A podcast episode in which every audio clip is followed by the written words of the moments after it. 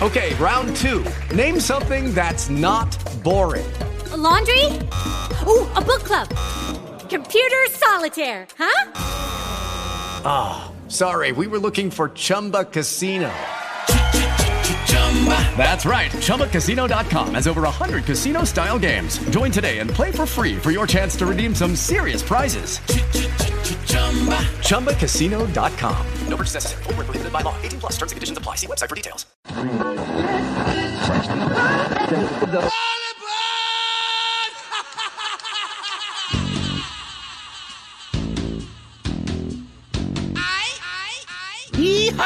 Patrons!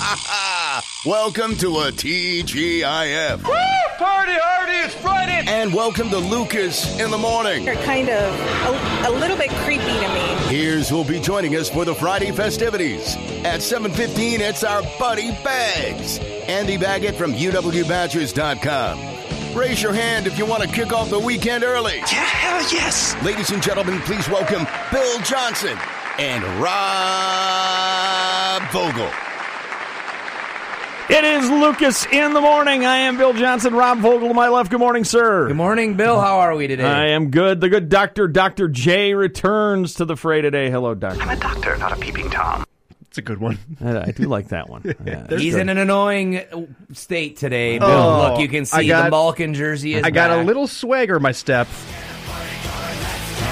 It. Well, it's, it was the it was the perfect game for a for a Penguins fan that also does a morning sports talk show. Yep. Because it was six nothing in the middle of the second period, and it was like, oh, we can pack this one in. Uh, by the way, I didn't even mention this when we were talking before we came on the air. Why are there two boxes of donuts in here this morning? Who got these? Did you I was pick I was up, Bill? instru- I was told it was Fritter Friday, and I you know since I'm not nearly in the same income class as uh, as Uncle Lukey, I had to just go out and get regular pedestrian gas station donuts. But there you I'm go. a big idiot. Yeah. fir- First of all, thanks. That's awesome. Second of all, do these technically count Dr. J as fritters? Doesn't matter. It counts in my book. they're donuts. We don't care. They're We're frit- not picky. They're frittery. Yeah, they've got they've got their donuts, but they're they're they're kind of you know they've got the frittery quality on the outside. Sure. Yeah. They're the Fritter fritter equality. family. They're like a cousin Is that fritter equality or fritter equality? It could be either. Okay, you know? just wanted to it, could, make sure. it could be. It's it's one of those beautiful collections of words. These Yeah. particular donuts are the you know the cousins that live at the trailer park that you see it occasionally at,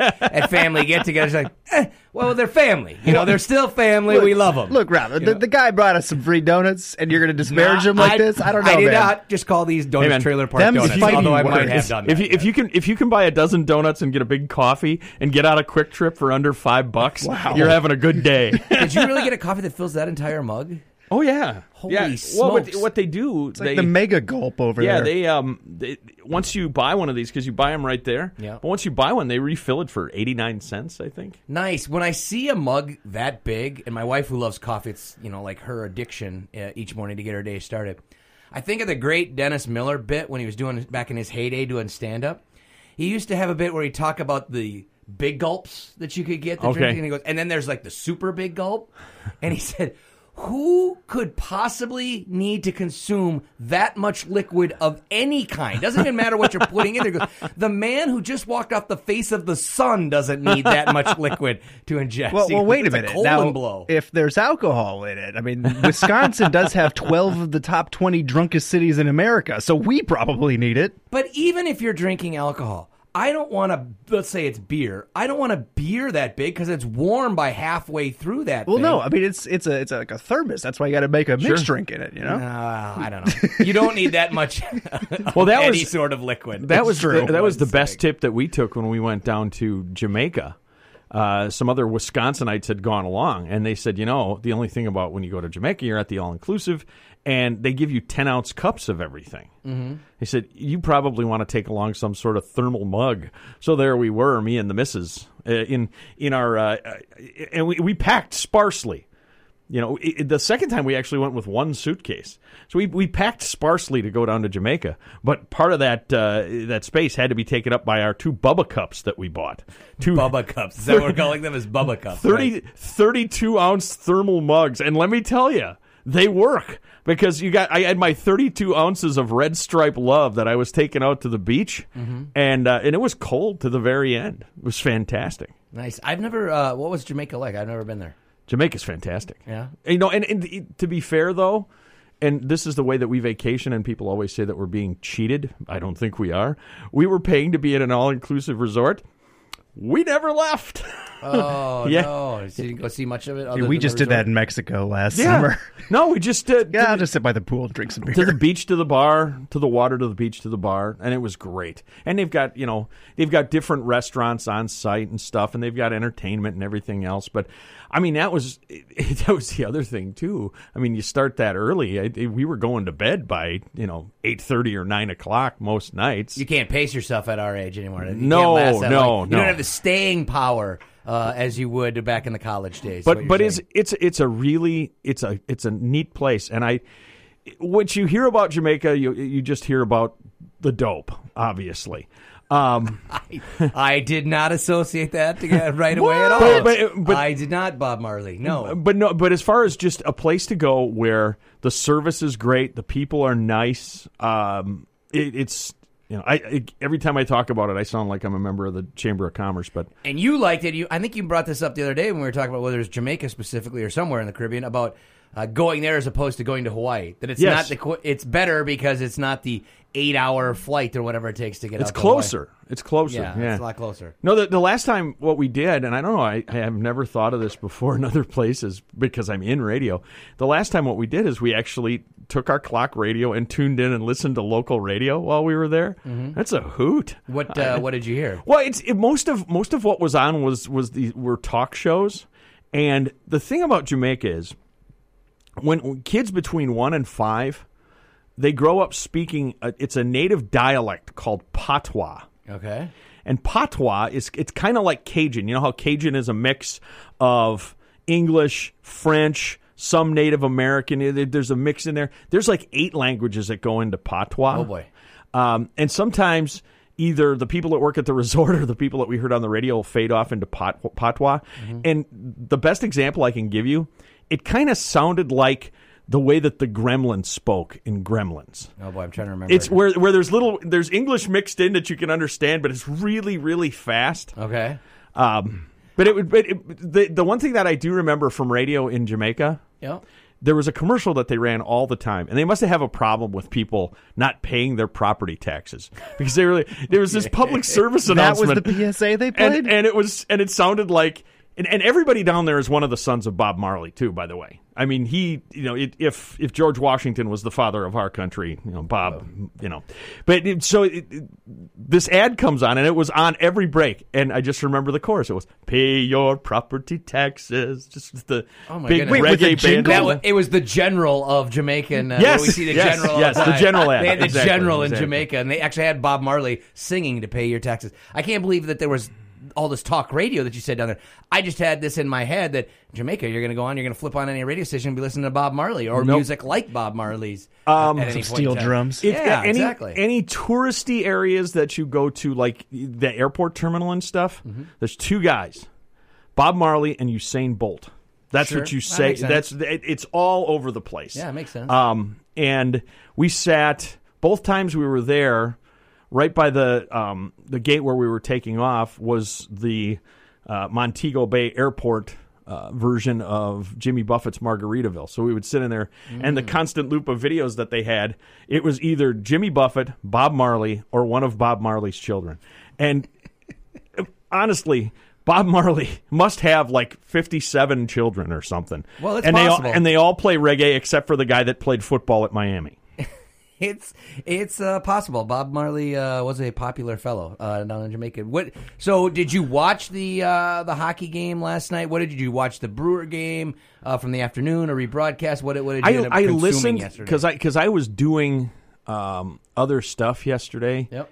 Uh, so I was flipping back and forth uh, between uh, Mike Heller and Drew Olson and I'm sorry, I'm unfamiliar with these people. and the Brewers. Wow, Rob. And Mike Mike Heller and Drew Olson were doing a heck of a job promoting people to go over and listen to the Brewer game. Oh. No, and, and it's not to say that they were bad. It was just they kept saying, "Wow, the Brewer game's really great." And I finally I'm like, "Oh, maybe I should turn it on." My, Mike likes to do a little play by play on the side of the Sure, Brewer game. sure. and I used to like to. Lucky Land Casino asking people what's the weirdest place you've gotten lucky? Lucky? In line at the deli, I guess? Haha, in my dentist's office. More than once, actually. Do I have to say? Yes, you do. In the car before my kids' PTA meeting. Really? Yes. Excuse me, what's the weirdest place you've gotten lucky? I never win and tell. Well, there you have it. You can get lucky anywhere playing at LuckyLandSlots.com. Play for free right now. Are you feeling lucky? No purchase necessary. Void where prohibited by law. 18 plus. Terms and conditions apply. See website for details. tease him for his uh, favorite part of the afternoon program. I, I believe he's on in the afternoons. I think on the station. uh, it was uh, it was like hot off the presses when the batting order came out for the Brewers. You know, tease him. Coming up next, I've got the batting order for the Brewers. It's out. Like uh, you know, bre- breaking news: Ryan Braun will be hitting third. There we go. You know, Rob. So- By the way, I should mention I produced that show yesterday. He Uh-huh. was pretty nice. Uh, he was pretty nice to you. Oh, was he? So- Mike Heller is my favorite afternoon radio. So I'm just person saying. that I just say before you keep bashing the show, I. I, I just want you to know that. I like to just tease. You know, I love those guys.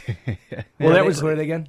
It, it was one of those games where you're you're glad as somebody that travels with a baseball team that you're playing the next day Mm-hmm. because it was it was such an up and down game for them, such a roller coaster. They make the big comeback in the ninth inning, Yep. and it looks like uh, Jett Bandy has uh, it, it makes contact. Looks like he has the hit that's going to win the game. Their third baseman makes a big play, and then the Giants come in and score four runs. I had a little league game last night that I was coaching, and every once in a while you have to remind yourself if I start watching too many Brewers games or Major League Baseball games, you start transferring what you're seeing and thinking or your expectations to your nine and ten year olds. You know, like, why is he not there for the cutoff? And I find myself being like, wait a minute, slow down, slow your roll. Not like I'm mad at them, but like I don't understand what they're thinking. Oh, they're nine and ten years So really, that's what they're thinking. So really, you you start to accept their base running more because you watch Jonathan Villar. Is that what you're saying? No, not even their base running. It's just like the, the the one as you always see is the ball's hit to the gap in the outfield, and the ah. outfielders just stare at it and watch it go like, "Go get it! Go get the Is, ball!" is is your criteria when choosing a right fielder? You look for the kid that's less likely to chase butterflies. I there there's the, the, uh, most of Hey, as a right fielder, sweet, wonderful I kids, that. but there are, there are a number of them like that, including my own kids. Sometimes my own kid was complaining about not getting to pitch. I said, "Are you complaining because there are other pitchers doing really well? I don't get it right now." so that's my own son. I played a lot of uh, second base and right field in my day, so I resent all. Those of are two positions you can try to hide somebody once in a while. Yeah, there's a reason why Until I the ball played gets those. hit there and you realize, damn, I tried to hit that kid there. Yep. I could never I could never get the throw from second. It was a weird angle. Um, yeah, you can see kids struggle that bit. feet. They're not sure because they think they're so close they don't have to actually throw the ball. Sure, and they sure. end up lobbing it too high or not even getting it. Put a little oomph into the ball, kid. Yeah, no, Oh, I, it is Lucas in the morning.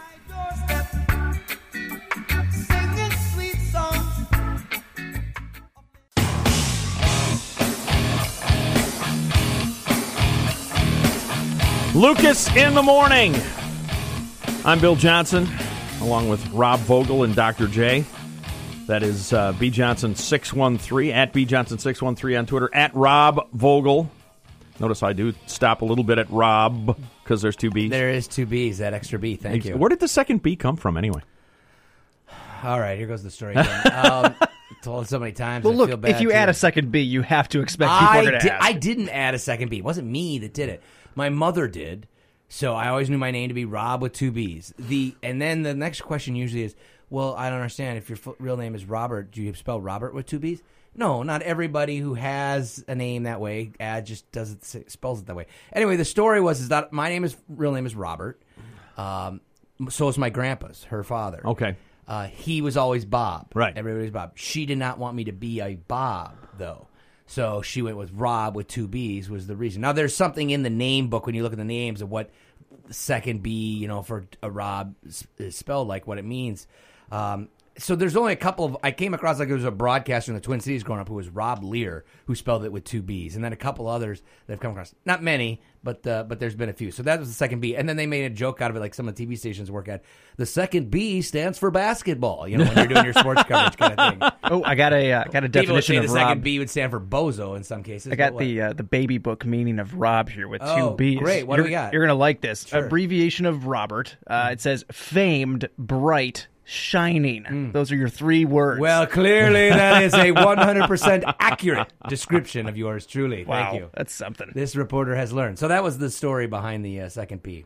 See, that's that's the interesting thing is a lot of times when somebody's a junior or they're named after a relative that they're around a lot of times, Mhm. um, they'll have to come up with a different name for them. Otherwise, people will get confused. Right. I, have seen that. I, I when I grew up, I played softball with a guy whose name was Don, and his dad's name was Don, and everybody called him Rick.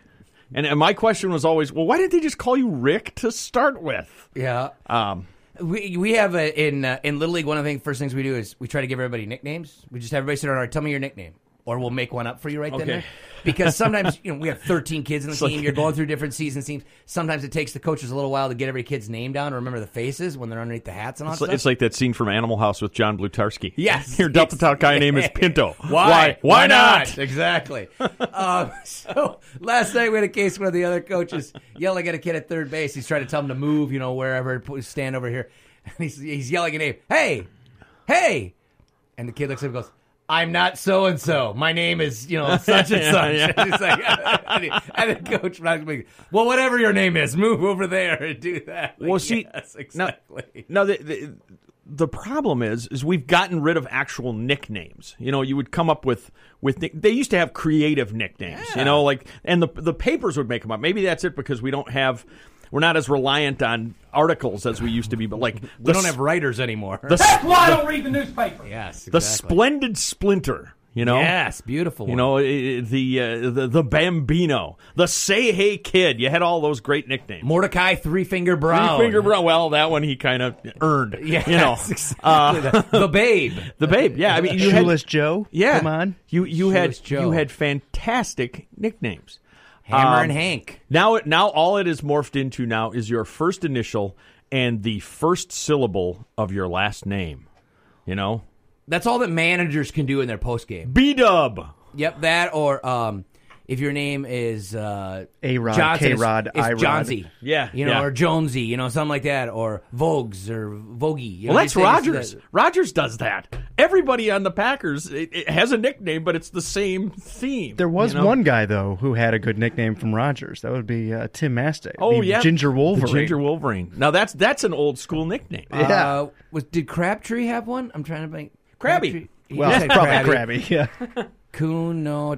Jo- Oh, I thought he had one for Tauscher, but I can't remember now. Yeah, so that He you're right. calls him Ro- Tauscher. Cobby. There, there's Krabby Cobby, and Cobby. Cobby. Um. Oh no, he called uh, Aberdaris Magic. Magic, because his there name s- was kind of like abracadabra. Yes. Um, It's a little Those are- clever. Those Okay. are so much better when you come up with something like that. that that's fun. yeah. No, I agree. There, there aren't those. so I hope that's what you're doing with your nicknames No. with with the ten year olds. You know that we ha- we hadn't talked about all week, Uh. uh, and it really hadn't gotten much buzz at all. Was Albert Pujols hitting his 600th home run? Yeah. Why is that? Why do we not care? Why is nobody really talking about that? I mean, that's a huge milestone. See, and, and I think the problem here, Pujols fits into that club for me uh, with guys like Piazza and Bagwell, um, guys of that era that put up monumental numbers, and guys that are going to have a taint on those monumental numbers because other people got nailed for doing steroids at the time, and because the assumption is the this is why it took Piazza with his numbers as a catcher. Right. This is why it took Piazza so long to get into the Hall of Fame because you looked at Piazza's numbers, and I think this is where he and Pujols are very similar. Where you look at where they were drafted. I mean, Piazza, obviously, the story where he was 56th round or something, and Tommy Lasorda took him as a favor to somebody. Mm-hmm. Pujols was like a 20. I mean, he was he was a late round draft pick. forty something or other. Round. Yeah, yeah, he yeah. was like forty fourth round So- or whatever it is they go to it as a favor to Tommy Lasorda. It would it would be it would be a great story if not for steroids and what they meant to baseball. Dr. J alluded to it before. Nobody cares in the NFL if somebody does steroids. There there are there are people that have done steroids that are going to go to the Hall of Fame on the first ballot. There are people that got hit, you know, for four game suspensions. Nobody cares about steroids in the NFL for some reason. There's testing in the NBA. Have we heard of anybody getting pinched for steroids in the NBA Wait, yet? wait. Uh, Hedo Turkoglu um, and one other dude who I can't remember. So And no. hockey. They, I, I think right at the beginning they got a couple of the thugs in hockey Mm-hmm. for riding up, but other than that, nothing. No, there's a more been uh, recreational drugs. Theo Fleury's had some uh, Ooh. issues. Well, Um, drinking and drugs. Ty for Domi. other- Yeah, there's My been guy. some other guys for that Uh, sort but of thing. but I think Pujols unfortunately fits into that category. With Lucky Land slots, you can get lucky just about anywhere. Dearly beloved, we are gathered here today to. Has anyone seen the bride and groom? Sorry, sorry, we're here. We were getting lucky in the limo and we lost track of time. No, Lucky Land Casino, with cash prizes that add up quicker than a guest registry. In that case, I pronounce you lucky. Play for free at LuckyLandSlots.com. Daily bonuses are waiting. No purchase necessary. Void where prohibited by law. 18 plus. Terms and conditions apply. See website for details. category where he played in that era, and there are some people, and I think it's totally unfair, that are just going to make the assumption that he was on something, even though he never got te- he never tested positive for anything. It- There was never any type of a hint other than speculation. And the other thing with uh, with Pujols is that he's he's kind of living in anonymity now. Instead of playing for one of the most high profile teams in baseball, he's playing for the ugly stepsisters out in Los Angeles. Which is weird in one sense. It's Los Angeles. This is a huge market, a market the NFL was dying to get back Sure. into.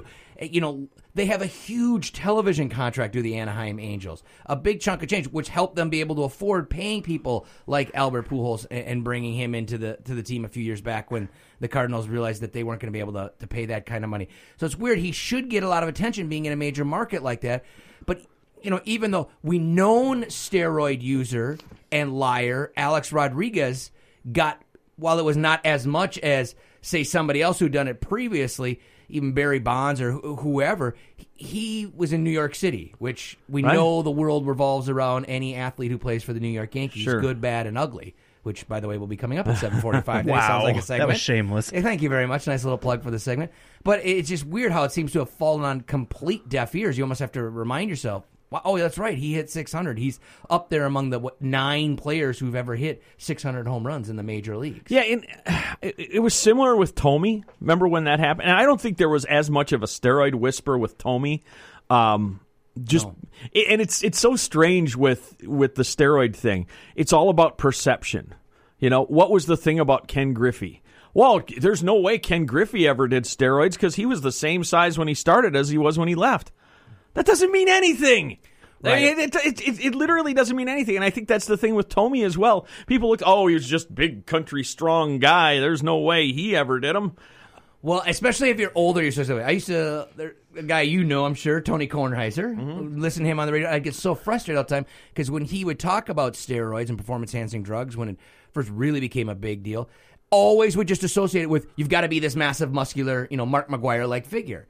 When we know that the Andy Pettittes of the world were taking PEDs to help them recover, guys were taking them for different reasons to do different things. It didn't always have to be the massive giant of a man, but um, someone like Albert Pujols, even though And- nothing's been associated with him, gets lumped in there, as you said. The only reason it was a big deal, it was a big deal because of Sosa and McGwire and the big home run chase. And it was a big deal because of Bonds, because people saw in in the future that Barry Bonds was definitely going to break Hank Aaron's home run record. And as with so many other things in Barry Bonds' life, he's such a deplorable personality Yeah. that people didn't want him to succeed, and they No. especially didn't want him to pass Hank Aaron. My ten-year-old all the time says, "Yeah, Barry Bonds is number one, but Hank Aaron's the real home run champ." He because Barry Bonds cheated. Oh, I good for him. I have a hot take on Hank Aaron then too. It's Oh, Lucas in the morning.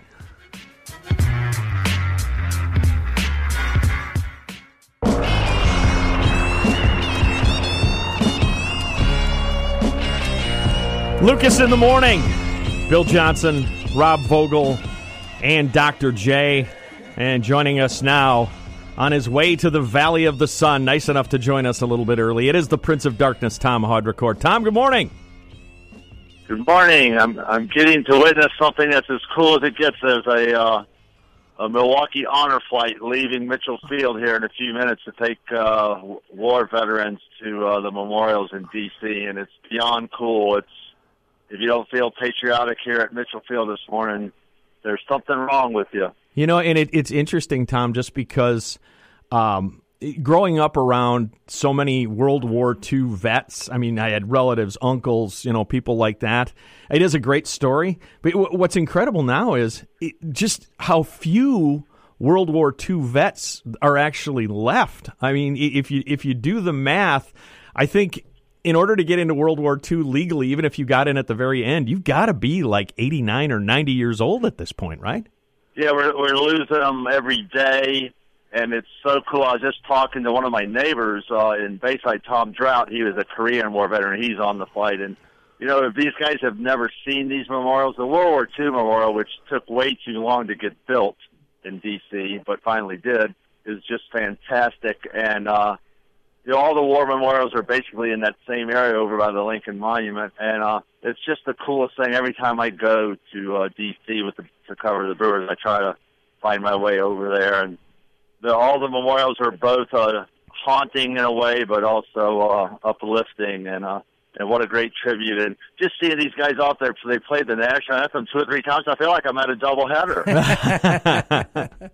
Tom, before we uh, talk about uh, some Brewers, we were just discussing last segment about uh, Albert Pujols and hitting his 600th home run la- last weekend, and why there seemed to be so little buzz or attention for him. He's still in an elite club that's hit 600 home runs, and he's not the polarizing figure that Alex Rodriguez uh, is and was. And yet he still got more media attention, a lot more media attention. Now, granted, part of it being in New York City versus Anaheim, but why why do you think there has been such little discussion, fanfare, hype, all of that over Pujols reaching the 600th milestone? Yeah, Drew Olson and I talk about this all the time. If it happens out west, it happens in a vacuum to us. We're all in bed when these guys play. I hear there's a really good player out there named Mike Trout. Know, uh, yeah. I, I know he's I know he's hurt now, and but he- he's won a couple of MVPs and probably should have won more. We never see him play. You know, they they play out on the West Coast. We just don't see him, and and it's weird. You know, with our modern deadlines in the paper, that stuff doesn't make the Journal Sentinel. You can read it all online, but it doesn't make the newspaper. And it's just like I wonder if everybody east of the Mississippi knows that Pujols hit a 600 home run. Right. Yeah, and you know what's it's funny though? You were saying about like Mike Trout and joking about him. It, it, in terms of how marketing in Major League Baseball should be, every kid, as far as I know, though, in Little League that I coach, all know who Mike Trout is. They all want to be number Yeah, 27. yeah. They all love Mike Trout and for what he is. And I love watching Mike Trout. So you'd think you'd want I'd build an entire marketing campaign about this guy and then hoist him up, you know, put him up on a pedestal because this guy's so good and marketable, you would think. Yeah, he's everything that's good about the game, you know, uh, and, and also to come up so young. I, I, I know a lot of Brewers fans will never get over the fact that in that draft, Mike Trout was taken by the Angels, and then the net Brewers had the next pick and got Eric Arnett. Um, Has there ever has there ever been two picks more disparate in what they did that are back to back in the first round of the draft? So, so what what you're saying, Rob, is you don't want all your ten year olds emulating Bryce Harper. You don't want them flipping the bat and running out to the mound and all that. Good I stuff? don't want them doing that, but they know who Bryce Harper is. Too. Oh, but sure. the funny thing is Yeah. too is they know Bryce Harper maybe more so because Bryce Harper gets a as as Tom was mentioning about where it happens east versus west. Bryce Harper gets tons of attention and hype and coverage and all these things, and you know much of it well deserved. He's a great ball player, but it you know it pales in comparison to the amount of coverage that Mike Trout gets compared to Bryce Harper, and Mike Trout is every bit, if not more so, the player than Bryce Harper is. Yeah, I'm, tell, I'm telling you guys, it's all about time zones. Uh, Bryce Harper operates in the Eastern time zone, and, and Mike Trout operates in the Western time zone. It's it's all about what what news you're able to stay up late enough to assimilate. Tom Haudricourt joining us, and, and Tom, yesterday eh, the Brewers with that big comeback looked. I mean, for a split second, it looked like eh, Jett Bandy had uh, had gotten the game winning hit for them. Uh, it was a, a, a nice play down at third base. And then as we went to the 10th and Barnes came in, I caught myself going, well, this guy's dealing. They, they set this up perfectly to have him available for this. Uh, he has been really good. What happened to him in the 10th yesterday? Yeah, it just shows you how unpredictable baseball can be. So if you don't think it's a game of inches, as you just said, Jeff Kennedy hits a rocket. The third baseman Nunez makes a leaping catch. If it's like an inch higher, you know, it goes down the line, they win the game. So they they go from almost winning the game to losing by four runs. You know, baseball is just so so unpredictable, and you know they're they're having a tough year in extra innings. I, I want to say they're two and seven. Yeah. They've lost about five or six in a row. They just don't do well. They don't do well in extra innings, and they don't do as well at home. So they kind of need to play nine inning games on the road. I think. You know, it, it might have been lightning in a bottle, and I, I know he's pitched really well. But watching it on Wednesday, uh, when when Barnes came in, and I think he was pitching to Brandon Crawford, he may, I, in my opinion, he threw the perfect pitch. He threw the pitch where if you could throw it every single time, Right. you would do it. And maybe this is why Mariano Rivera was so good. But he threw him a 93 mile an hour cutter on the inside corner at the knees. That's tough. That's that's an unhittable pitch. If you could throw that every time, you would be in the Hall of Fame. It is unhittable. And and you know, I don't know if he was tired yesterday or just off. It's you know, he basically couldn't get an out. Uh, it's very unlike him. Um, yeah, who knows what was going on? Every pitcher has his day. You know, no no one's always good, but he's been he's been mostly good. Yeah, but that, that was just one. You know, they have absorbed some really, really tough losses, late losses this year. They have a lot of late inning losses, a lot of bullpen losses. The good news is that means they've been in all, almost all their games. They hardly ever get blown out. But the bad news is, you know, they haven't won as many of them as they probably like to. They're, you know, I, we talk about this all the time about how how do you feel about the Brewers' record, and what I mean by that is it's probably better than we thought it would be, but people that agonize over the games they let get away say, well, they could be ten over five hundred. So, but this is probably know, Craig Rec- Craig Counsell's favorite saying is, "You are what your record says you are," and I think that's a true comment. You think, you think he got that one from Bill Parcells, who used to say that all the time in the NFL. The Brewers had to go to the bullpen early and often yesterday, and one of those that uh, marched out to the bump was Wily Peralta, who in an inning and a third gave up a couple of runs. Since he moved from the starting rotation to the bullpen, how has Wily Peralta been as a reliever? How's he making that adjustment, and, and how's he kind of you know taking on this challenge? Because I'm sure he wants to be back in the starting rotation at some point. Yeah, he had a couple of good outings out of the pen at the start, and then he's scuffled a lot since then. He's probably, I think he is having trouble making that adjustment. You know, it's a very different getting hot in the bullpen real quick and coming in from, you know, the long warm up that you have when you're a starting pitcher. He does seem to be, uh, you know, struggling to make that adjustment, and it's just going to be interesting to see if they're able to stay with it. Yeah, they've just they've got a lot of issues in their bullpen, which has led to their uh, all the late losses that I was just talking about. They have some guys that are dependable and some guys that are that have run really hot and cold. You know, their starting rotation actually has been pretty daggone good for several weeks now. Uh, that hasn't been the issue. But they also are using their pen a lot. You know, they had to cover six innings yesterday because uh, spot starter Paolo Espino only went four. If you look, I, they're second in the in the majors in innings pitched out of their bullpen. That that's a recipe that's not gonna be favorable over the course of a long season. Well, eh, the Prince over the years has come up with some of my favorite lines, but for right now, as he's headed out to the Valley of the Sun, eh, what do you think about the dry heat in Arizona, Tom?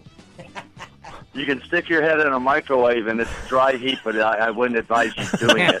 so uh, that's what I think of 115 degrees dry heat. It's still blazing hot. And let's put it this way: they closed their roof for a dis- different reason than the Brewers closed theirs. All right, Tom, thank you so much. All right, you guys have a good day. Thanks, Tom. The Prince of Darkness, Tom Haudricourt. It's Lucas in the morning.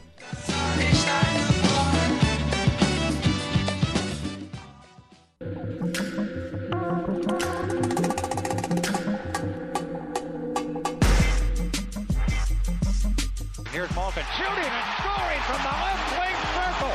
Evgeny Malkin beats Rinne, and the Penguins have a 3 nothing lead.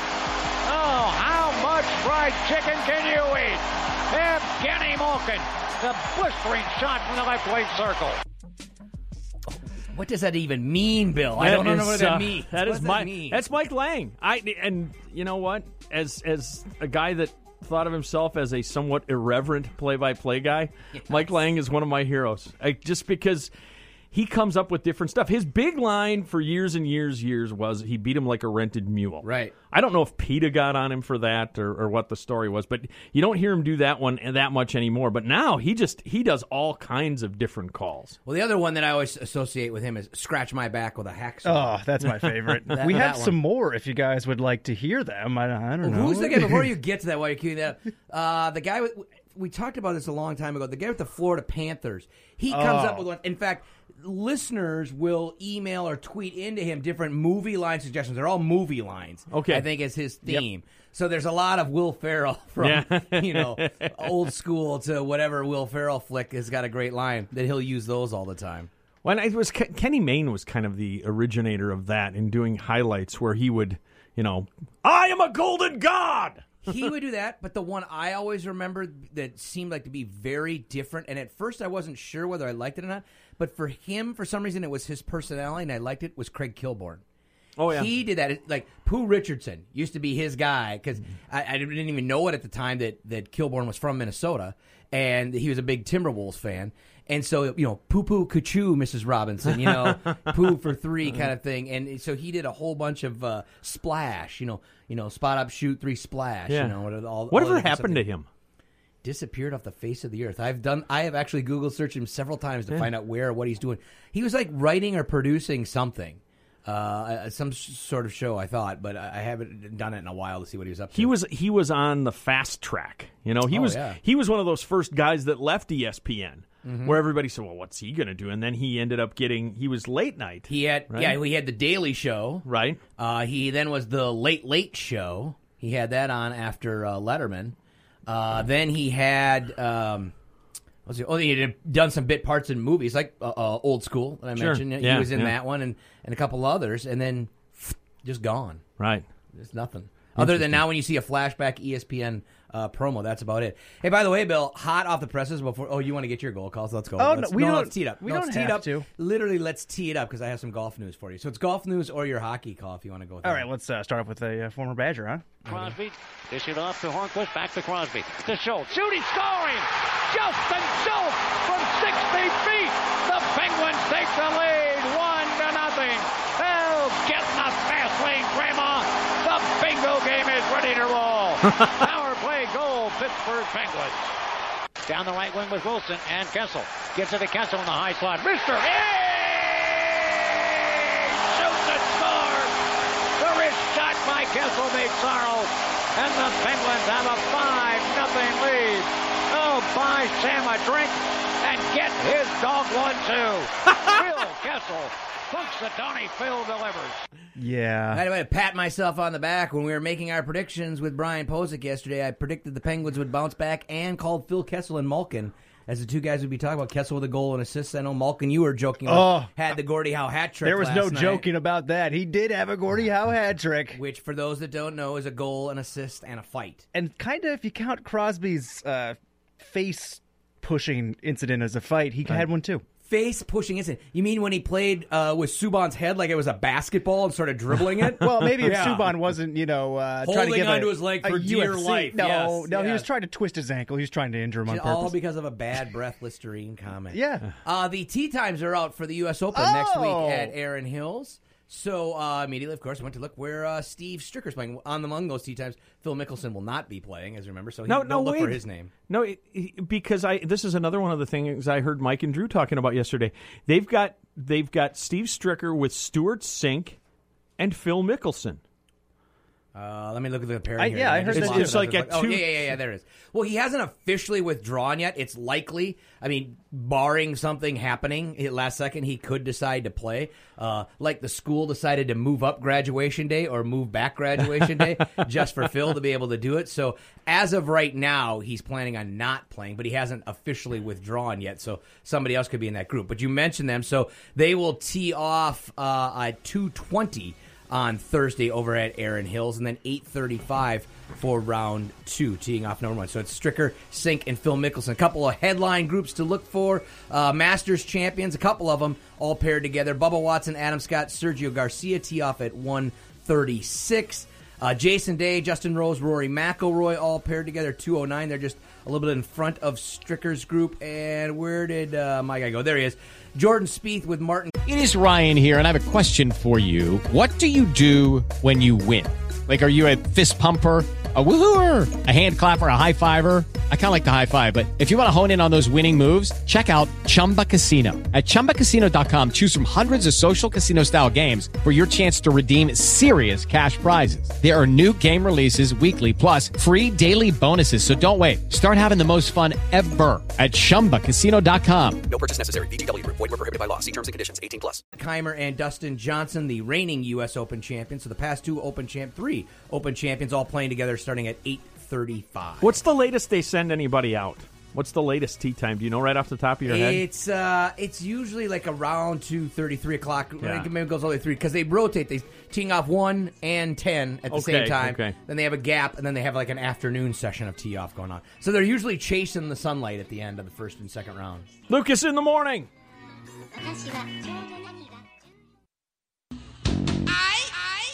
Yeehaw, patrons!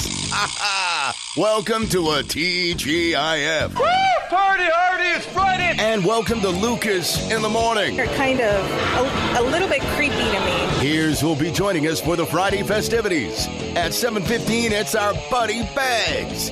Andy Baggot from UWBadgers.com. Raise your hand if you want to kick off the weekend early. Yeah, hell yes. Ladies and gentlemen, please welcome Bill Johnson and Rob Vogel.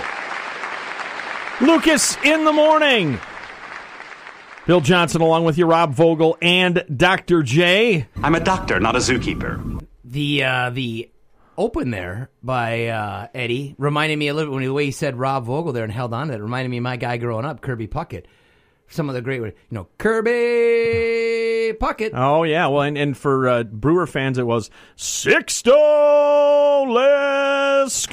Lezcano. Anybody else of uh, Brewer fame that back in the day where they, they Well, really held on to those oh, and did and it during the the, one that folks in the Madison area will obviously remember. Ron right, for sure, Ron Dayne, Dayne. yeah. That one's And joining us now to answer the musical question, what did Sean Wheeler say to the River Falls head coach? Here's Brian Posick. Hi. No, that's Brian. Brian Posick. Sean Wheeler, a rugged forward. Rugged. from UW Stevens Point. And the Pointers and Falcons used to get after it back in the day. My my encounter with with Sean Wheeler, I had a couple of different encounters with Sean Wheeler, but the one that wasn't particularly pleasant was we were having a Halloween party at my house. Yeah, yeah. And uh, and Wheels showed up, and I happened to be dressed like Bob Marley, Oh, and uh, like and, you are every day. Yeah, we and- just talked about him last segment. and, and and Wheels Wheels was not thrilled with that. No. Wheels was not not happy with the fact that uh, Yeah, that I was dressed like Bob Marley. But Funny. no, he was uh, he was an interesting cat. I just he was. uh, my last encounter with him was at Partners Pub in Stevens Point, Wisconsin. Yeah. where um they had just won and they were supposed to go meet the governor. 1989, and, yeah. and and Wheels in in, in very uh, vulgar fashion saying how he's not going to, to meet Tommy Thompson. Yeah. so it was it was it was, He- he, he was a leaned a little left.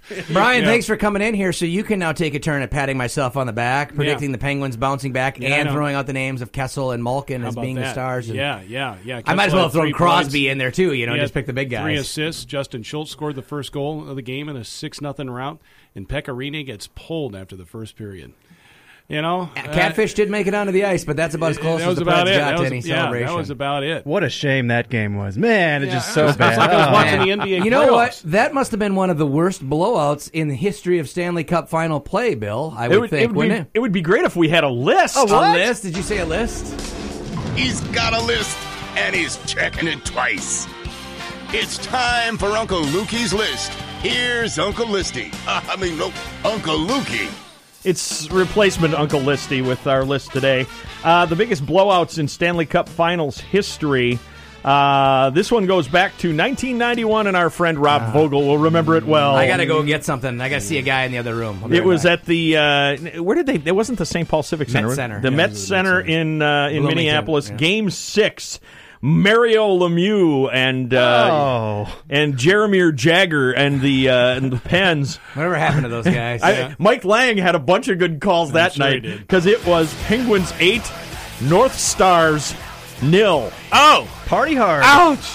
Didn't show up to play Ouch. that night. No, No, doubt. about it. no. Badger Bob Johnson coaching that team to their first Stanley Cup. Yeah, Yeah. and they won it again the following year, and his name was on the cup, even though he had passed away the summer prior. and Scotty Bowman led the way on that when Yeah, took over for Bob exactly, Johnson after his exactly. passing. All right, second biggest blowout. It's actually a tie. Uh, 1996 Stanley Cup Finals. Uh, the Avalanche and the Panthers, Colorado prevails at the Pepsi Center. I think it was the Pepsi Center at that point, or were they still in McNichols Arena? Could have been. Yeah, geez. Um, uh, 1996, it was uh, 8 1.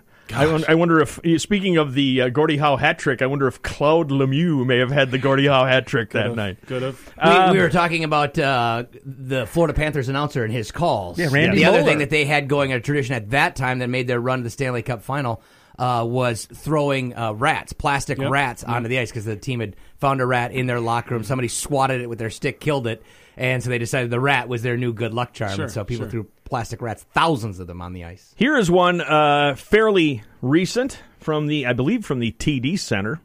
Uh, 2011 Game 3, Bruins 8, Canucks 1.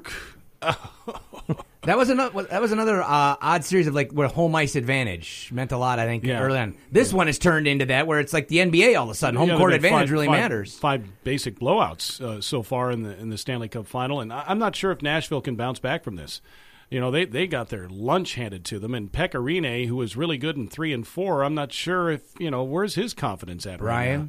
Yeah. never underestimate the power of the catfish. Yeah. Nor Carrie Underwood. Okay. She will be belting out the anthem Okay. for game Man, it's six. gonna run out at some point It's here. the last chance is now. Game six. Yeah, the best player on the ice last night was Crosby, though. He was He was from- sensational. from the get go. He dominated that game. Big players show up and make big plays in oh. big games. Let me write that down, Doctor J. Thank you. Okay, So- got it. So I don't know. I don't know how deep we go on this list, but I want to get at least one more in because Dr. go J because Dr. J loves my old timey radio voice. I do so much. Let's go back to 1942. Oh boy. We oh, all Oh, took the train up to Toronto to hear Foster Hewitt during the game at the Maple Leaf Gardens.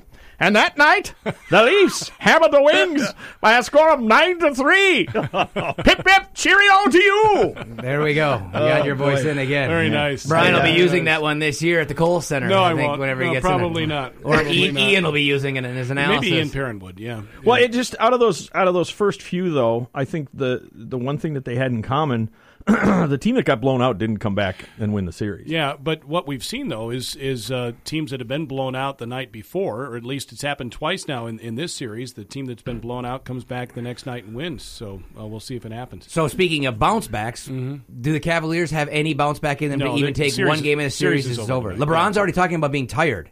He's really spent It's- already. He did just play 46 minutes. He did. You know, he had a plus played- seven I'm not in 46 questioning minutes, and they LeBron. lost by No. five. Yeah, He's no, I know. It's he's over. he's talking about being tired. But is he talking about engineering his way to the San Antonio Spurs yet? Now that's the question. Mm. Oh no! I'm Here hearing we Lakers. go. Like, How many, we Lakers. go with how, the how many, how many times can how many Right. times can he come back to Cleveland? Now you finally won him a championship, but Right, I mean, right. can he even?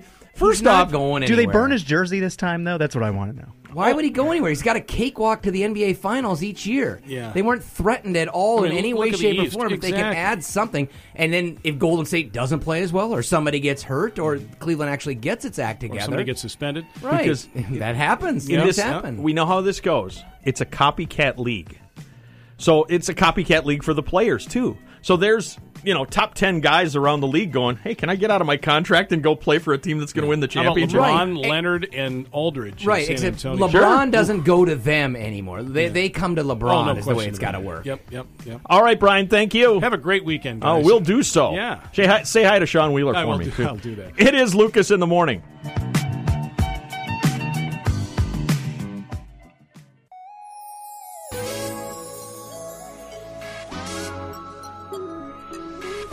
Lucas in the morning.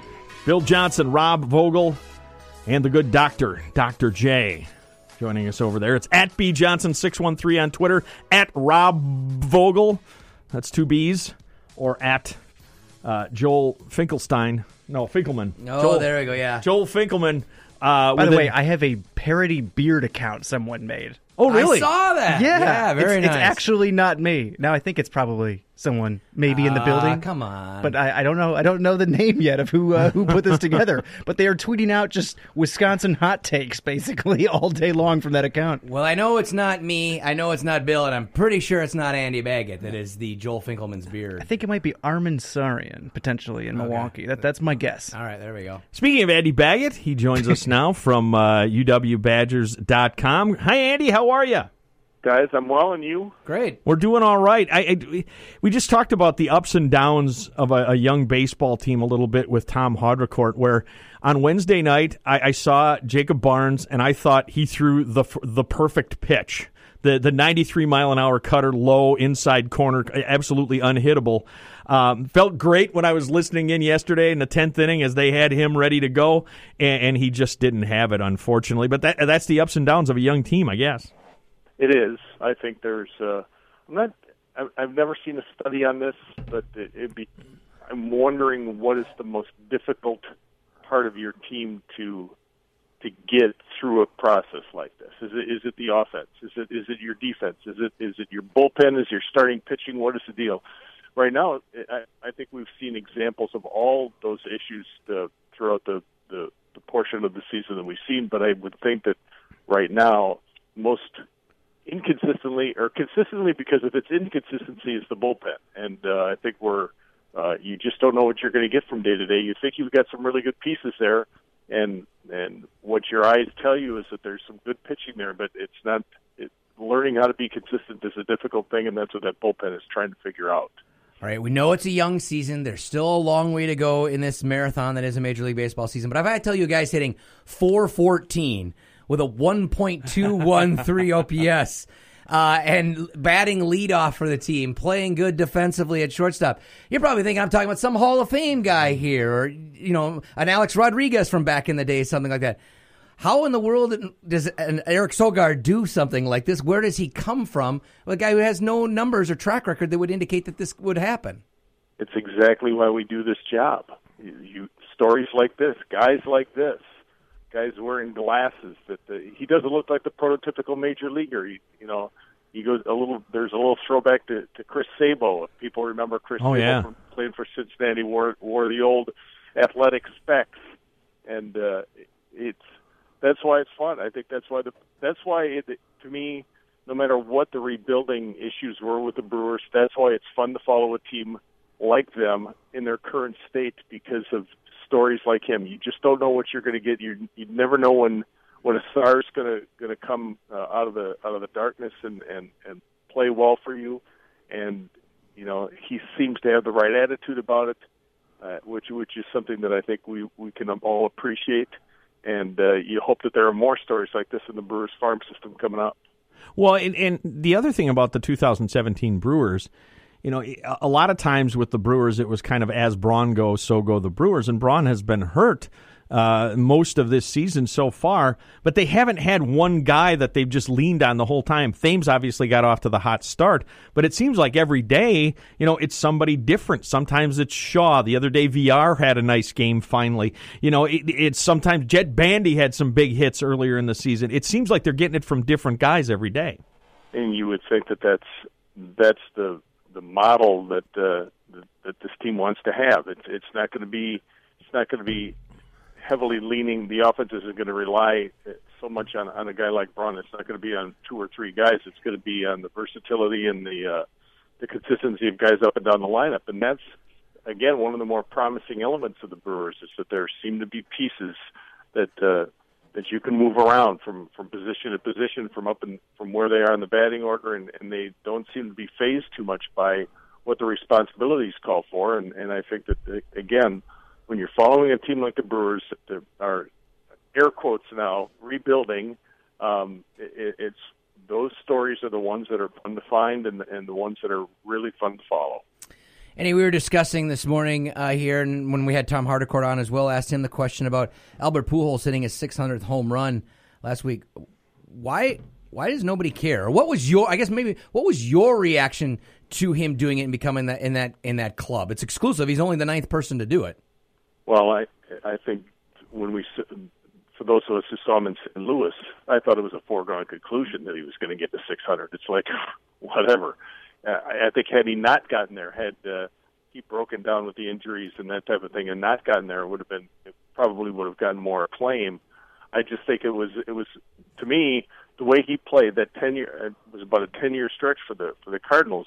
You thought 700 was possible. You thought a lot of things were possible, and I think uh, when he moved to California and and uh, started playing for a different team, uh, I think injuries caught up with him quite a bit, and and inconsistencies caught up with him quite a bit, and age caught up with him. And I think it's uh, I when when I saw it, it was it, to me it was more expected than it was. Uh, Oh my gosh, this is something we should uh, wave a flag about because it's such a, a monumental milestone. But it is. It's a small group, and it, there's some pretty um, uh, amazing names in the group that he's in, and and uh, I'm, I'm again, I thought it was a foregone conclusion that he'd get there. Something, Andy and Bill, I, I wonder too if it's just kind of become old hat. I was just looking at the list of the nine that have done it now. Six, you could say, sort of pretty much played in the same era. Whether you go with Pujols, Sammy Sosa, Jim Thome, Ken Griffey Jr., Alex Rodriguez, Barry Bonds. They all played in a relatively you know Right. similar time frame here that we're talking about. So we've seen it done so much. We love something new when it happens. All right, maybe a second time it's kind of cool. But six out of the nine, that's a lot. It, it's almost coming. It's happening all the time or every couple of years. It's not that. It, while it is an exclusive club, it's not new to what we've seen lately. And there's also that little asterisk that uh, pops up in people's mind, whether that, whether you want to or not, about what the underlying elements of, of this era of, of performance enhancing drugs and, and those types of things. I, I think that's also part of the of the thought process when people do this. Is Albert Pujols in that group? I, I've seen no evidence of, of that he is, but it's guilt by association, and I think people's response to that, fans' response to that, if they have an aversion to to performance enhancing drugs, they they tend to tune it out more. Well, Andy, the other thing too, and I- and I think what it's morphed into, it's not guys that have gotten that have tested positive and been punished for steroids. It's guys that played in the steroid era. Um, they all get lumped in fairly or unfairly. And and the other thing that's almost kind of gotten covered up by this. Remember when we used to talk about the juiced ball? I mean, is is the juiced ball just a fantasy, or was the juiced ball actually just juiced hitters? Well, I, without having put my hands on a juice ball, or I, I think you know, I think it was a it was it was a method to explain statistical phenomenons that, that we saw. I think that, that there were. I don't know that there was a juice ball. I think that the I think there have been places where the ball flies differently. I think stadiums are, are different now and, and newer with uh, with easier with bigger alleys and and uh, uh, shorter fences and those types of things. So I think that that, that factors into it. But the juice ball always made me curious because I just didn't I couldn't get my arm my my very small brain around the fact that uh, that that was that that was a way to uh, that that was having such an immense effect on on the offenses in Major League Baseball. And all those things play into it, whether it's the ball, whether it's the players being juiced themselves, and not to mention how the game has changed that in the last, whatever, say 20 years. You know the old commercial about chicks dig the longbow. Mm-hmm. Everybody's swinging for the fences. Nobody cares if they strike out. They are swinging for the Yeah. fences. Where back in the Hank Aaron, Willie Mays, Mickey Mantle days, they still actually talked about their batting average. And Hank Aaron was a line drive hitter and took pride in getting over 3,000 hits as well, besides just the home runs, that it was more than just a one trick pony sort of thing. No and bat flips, you know that that's a huge thing now. I've heard about those. That's for sure. That's when when uh, when Rob has bat flipping at the end of practice with his ten year olds. Yes, we work on that every every day. No doubt about it. Thank you, Andy. We appreciate it. Enjoy your weekends, guys. Thanks right. you too, Andy. That is Andy Baggot from UWBadgers.com. Hey, right now, boy, the weather has been gorgeous over the last few days, the last couple of weeks. Reminds you that Summerfest is just around the corner. We've got a four pack of general admission tickets for Summerfest, and we're going to give them away right now to caller number five. Caller number five, 887 729 1070. 887 729 1070. You can get in on Summerfest tickets. It's Lucas in the morning.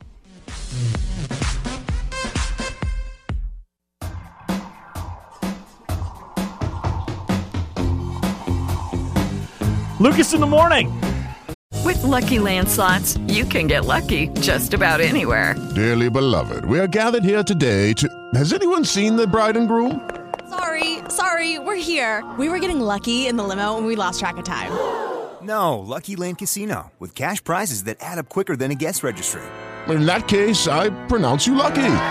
Play for free at LuckyLandSlots.com. Daily bonuses are waiting. No purchase necessary. Void where prohibited by law. 18 plus. Terms and conditions apply. See website for details.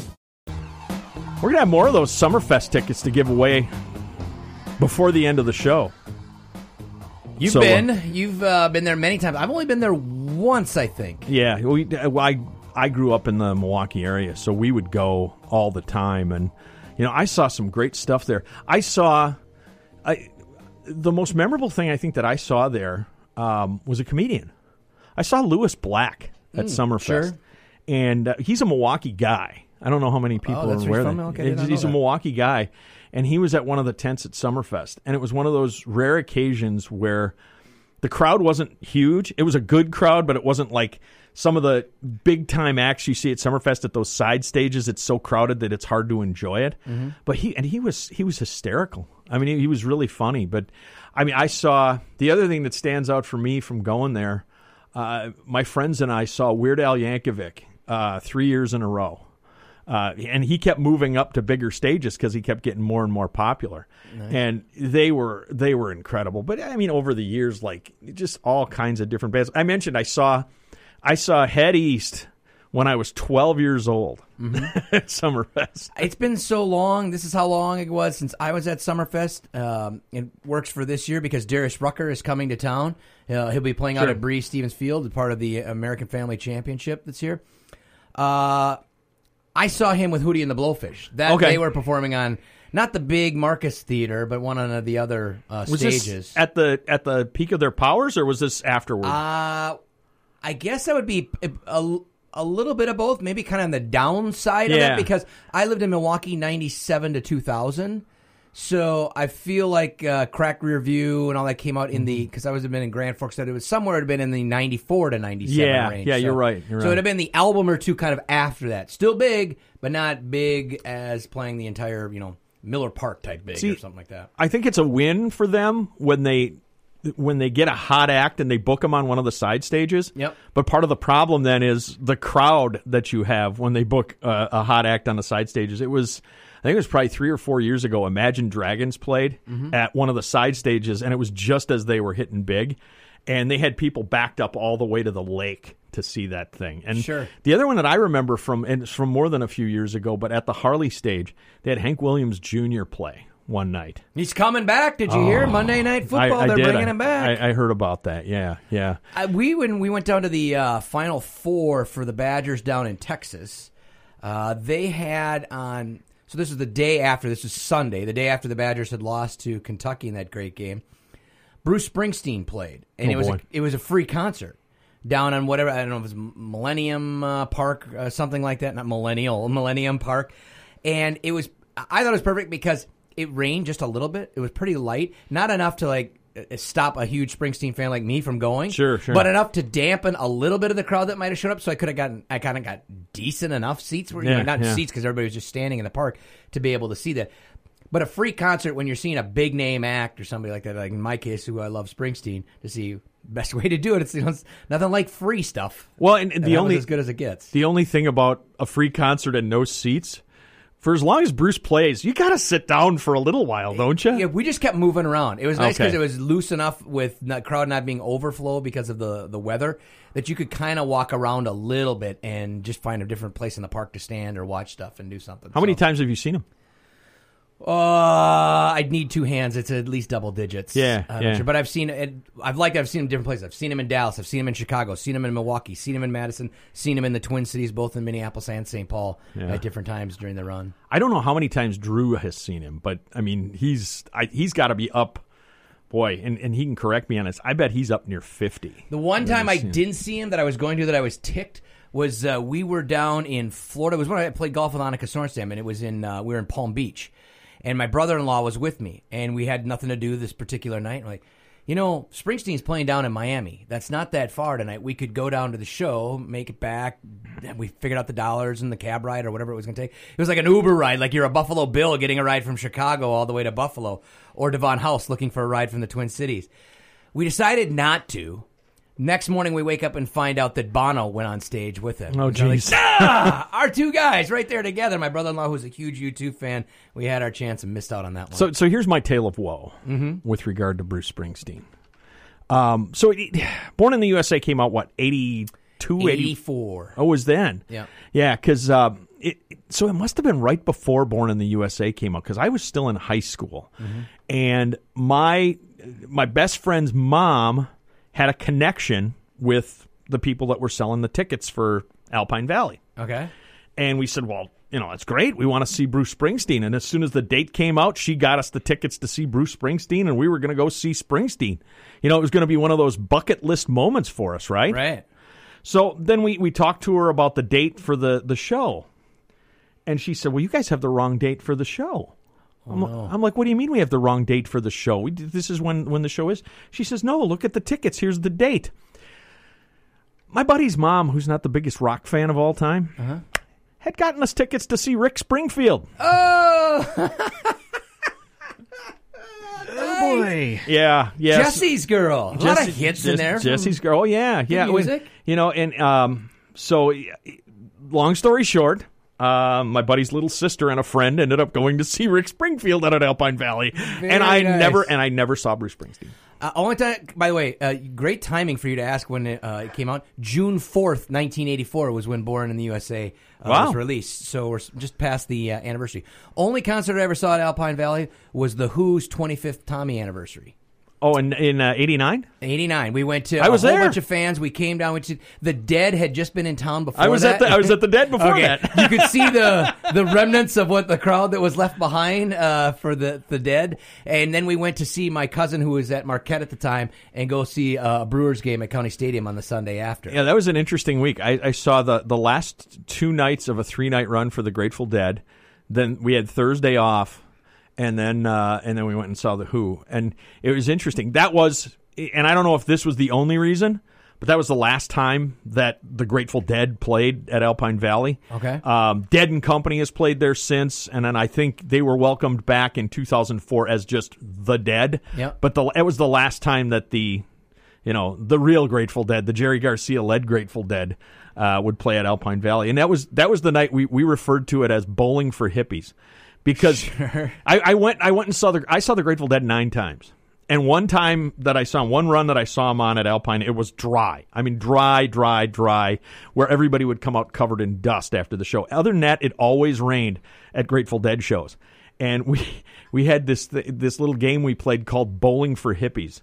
Uh, it, we would just watch people because nobody, of course, at a Grateful Dead show comes prepared with any kind of rain gear. Sure. So you see these guys 'Cause they don't walking around. care if they yeah, get wet. It Exactly. doesn't matter. Nah, but you see these guys walking around, you know, about you know four grams of mushrooms deep, and they've got um, garbage bags on that they're wearing for for you know rain protection. But when these guys stumble and fall with the garbage cans on on the wet hill at Alpine Valley, they just keep on going down the hill, and you can just see people dropping as they uh, as they fell on either side of them. As we hear Bruce uh, playing us off here, I did send a wedding invitation to Bruce. Oh, you did? Oddly, he did not uh, respond or show up. But I do know of a story where he showed up at, at this wedding in Montana Sure. in the middle of nowhere because he was in this little bar and he happened to know somebody in the wedding, which is why he's there. Next thing you know, he's up on stage jamming for the reception. Afterwards, small, you know, dive bar in the middle of nowhere, Montana. I love like, those stories. There's the wedding celebration. Yeah, I, That I is love those stories. It is Lucas in the morning.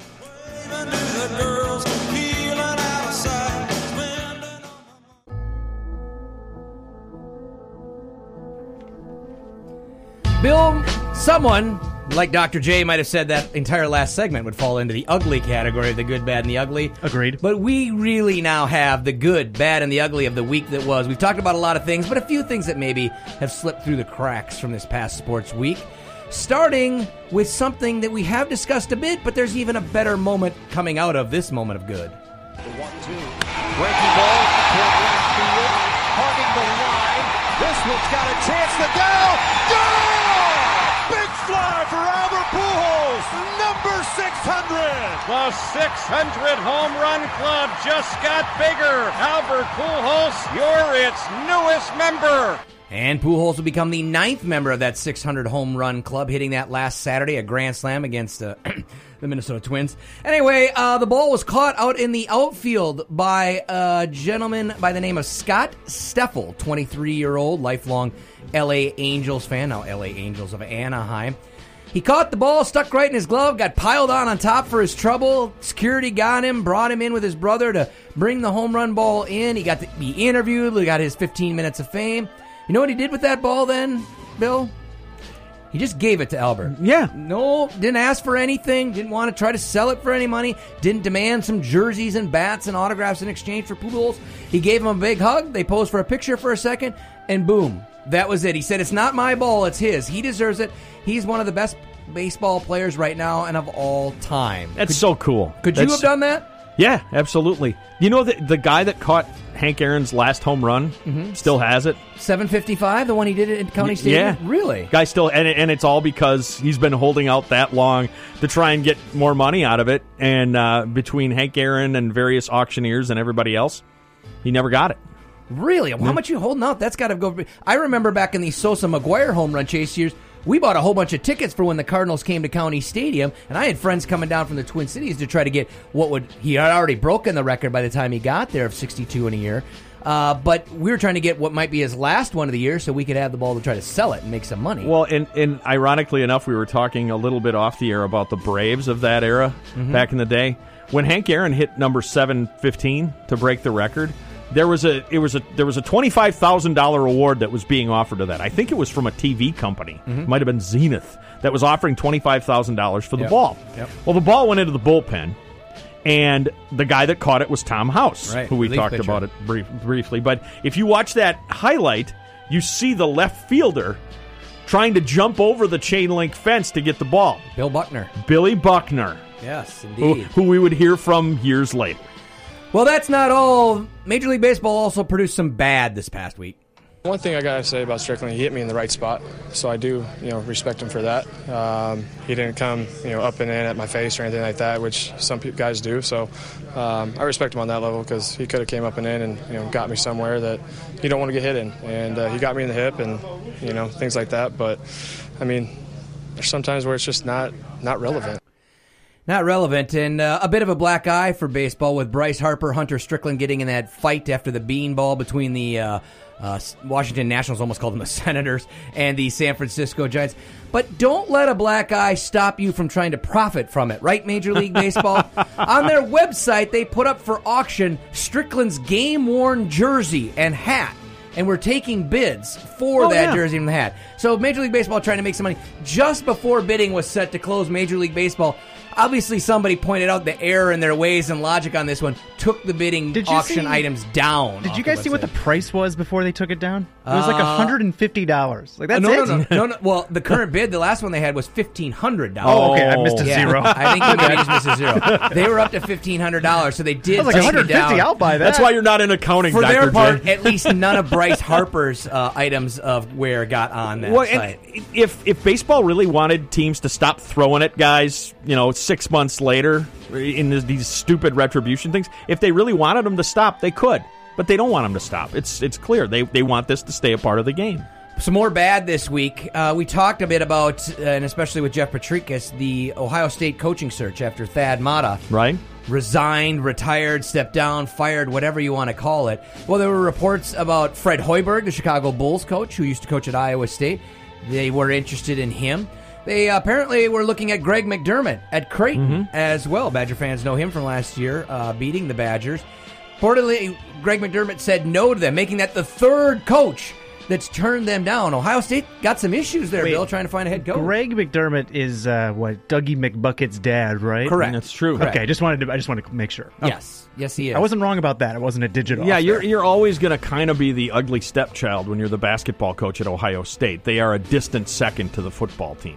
But still a national program basketball wise. They can attract top recruits, and you would think attract top coaches. Now, granted, this is a little late in the game to be trying to get a coach in June, but it's not the first time that it's ever happened. It's it's interesting though. Every time they attract top recruits, they also attract the attention of the NCAA. It would seem. Well, that happens sometimes, and it can get ugly out there in the world of college sports. No doubt about that, Bill, especially at Michigan State.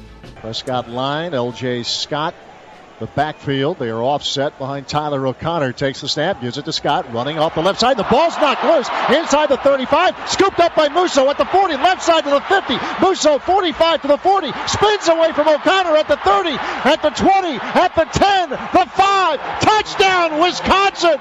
Leo Musso, the scoop and the score from a long ways away. And the Badgers lead it 19 to 6. Badger fans will remember that big road victory in East Lansing this year. Touchdown, Wisconsin. Thank you very much, Matt LePay.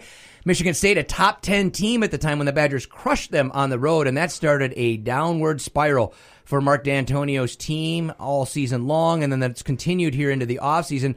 This past week, three players were charged with sexual assault after a lengthy investigation into a January accusation. Uh, players Donnie Corley, Josh King, and Demetric Vance all were charged regarding a woman's allegation that she was sexually assaulted in a campus apartment on January 16th. This investigation bill has gone on for quite some time. Mark Dantonio, for a long time, didn't even address it, then did a little bit. He's had some issues on the field this past season. I mentioned with an awful season and some uh, other players who've been let go of the program recently for other reasons. Michigan State kind of teetering in one of those spots because they've been a power in the Big Ten for the last 10 years at least under Mark Dantonio, but uh, this more than just a black eye. This has got some issues for their program right yeah, now. no, I, I would agree, and and this is why you know when when I have my recruits fill out the personality form, Mhm. all the guys that say interests and number one is video games. I'm Right. take I'm taking that guy. I want that guy. Yeah, because he's gonna because if anything, he's gonna be tired at practice, but he's gonna stay home. Right. Well, Michigan State has had uh, had some trouble with some other players that have been let go as well. Uh, one other bit of ugly before we shove off here. Uh, Derek Fisher, former NBA player, NBA coach with the New York Knicks, he had a, a crash. He rolled over a car. Got uh, believed to be a DUI. Um, that car was containing Derek Fisher and um, one Gloria Govan, I believe is how you Mhm. pronounce her name. Gloria Govan is the um, ex-wife of Matt Barnes. That car was also registered to Matt Barnes. It's been a uh, love triangle that's been in the news. Yeah, for a it's while it's now. just interesting though when you see somebody like that just spiraling out of control. Is it unfair of me to say that Derek Fisher is spiraling out of control? Well, I don't think, so. Yeah, he got let go for not being a good coach, and he's had some issues off the court as well. But that, no issue with that. It was a great addition of the good, bad, and the ugly. Right? That's why Dr. J is smiling. I would agree. Thank last you. last call coming up, Lucas in the morning.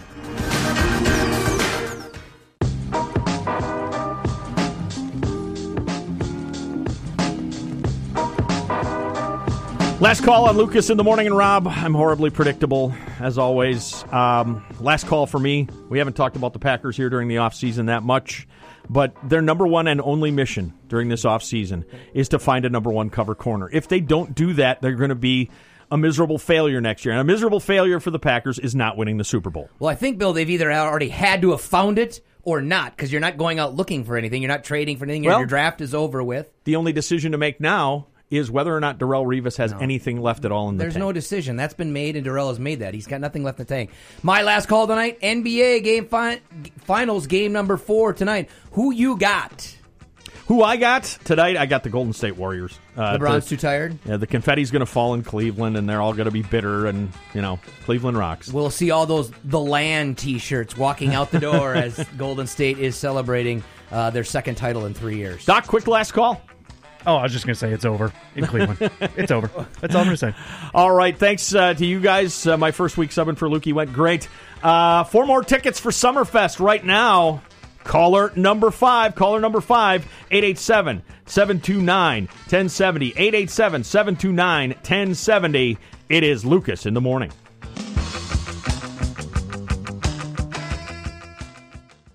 Hey guys, it is Ryan. I'm not sure if you know this about me, but I'm a bit of a fun fanatic when I can. I like to work, but I like fun too. It's a thing. And now the truth is out there. I can tell you about my favorite place to have fun Chumba Casino. They have hundreds of social casino style games to choose from, with new games released each week. You can play for free anytime, anywhere. And each day brings a new chance to collect daily bonuses. So join me in the fun. Sign up now at chumbacasino.com. No purchase necessary. Group. Void were prohibited by law. See terms and conditions. 18 plus.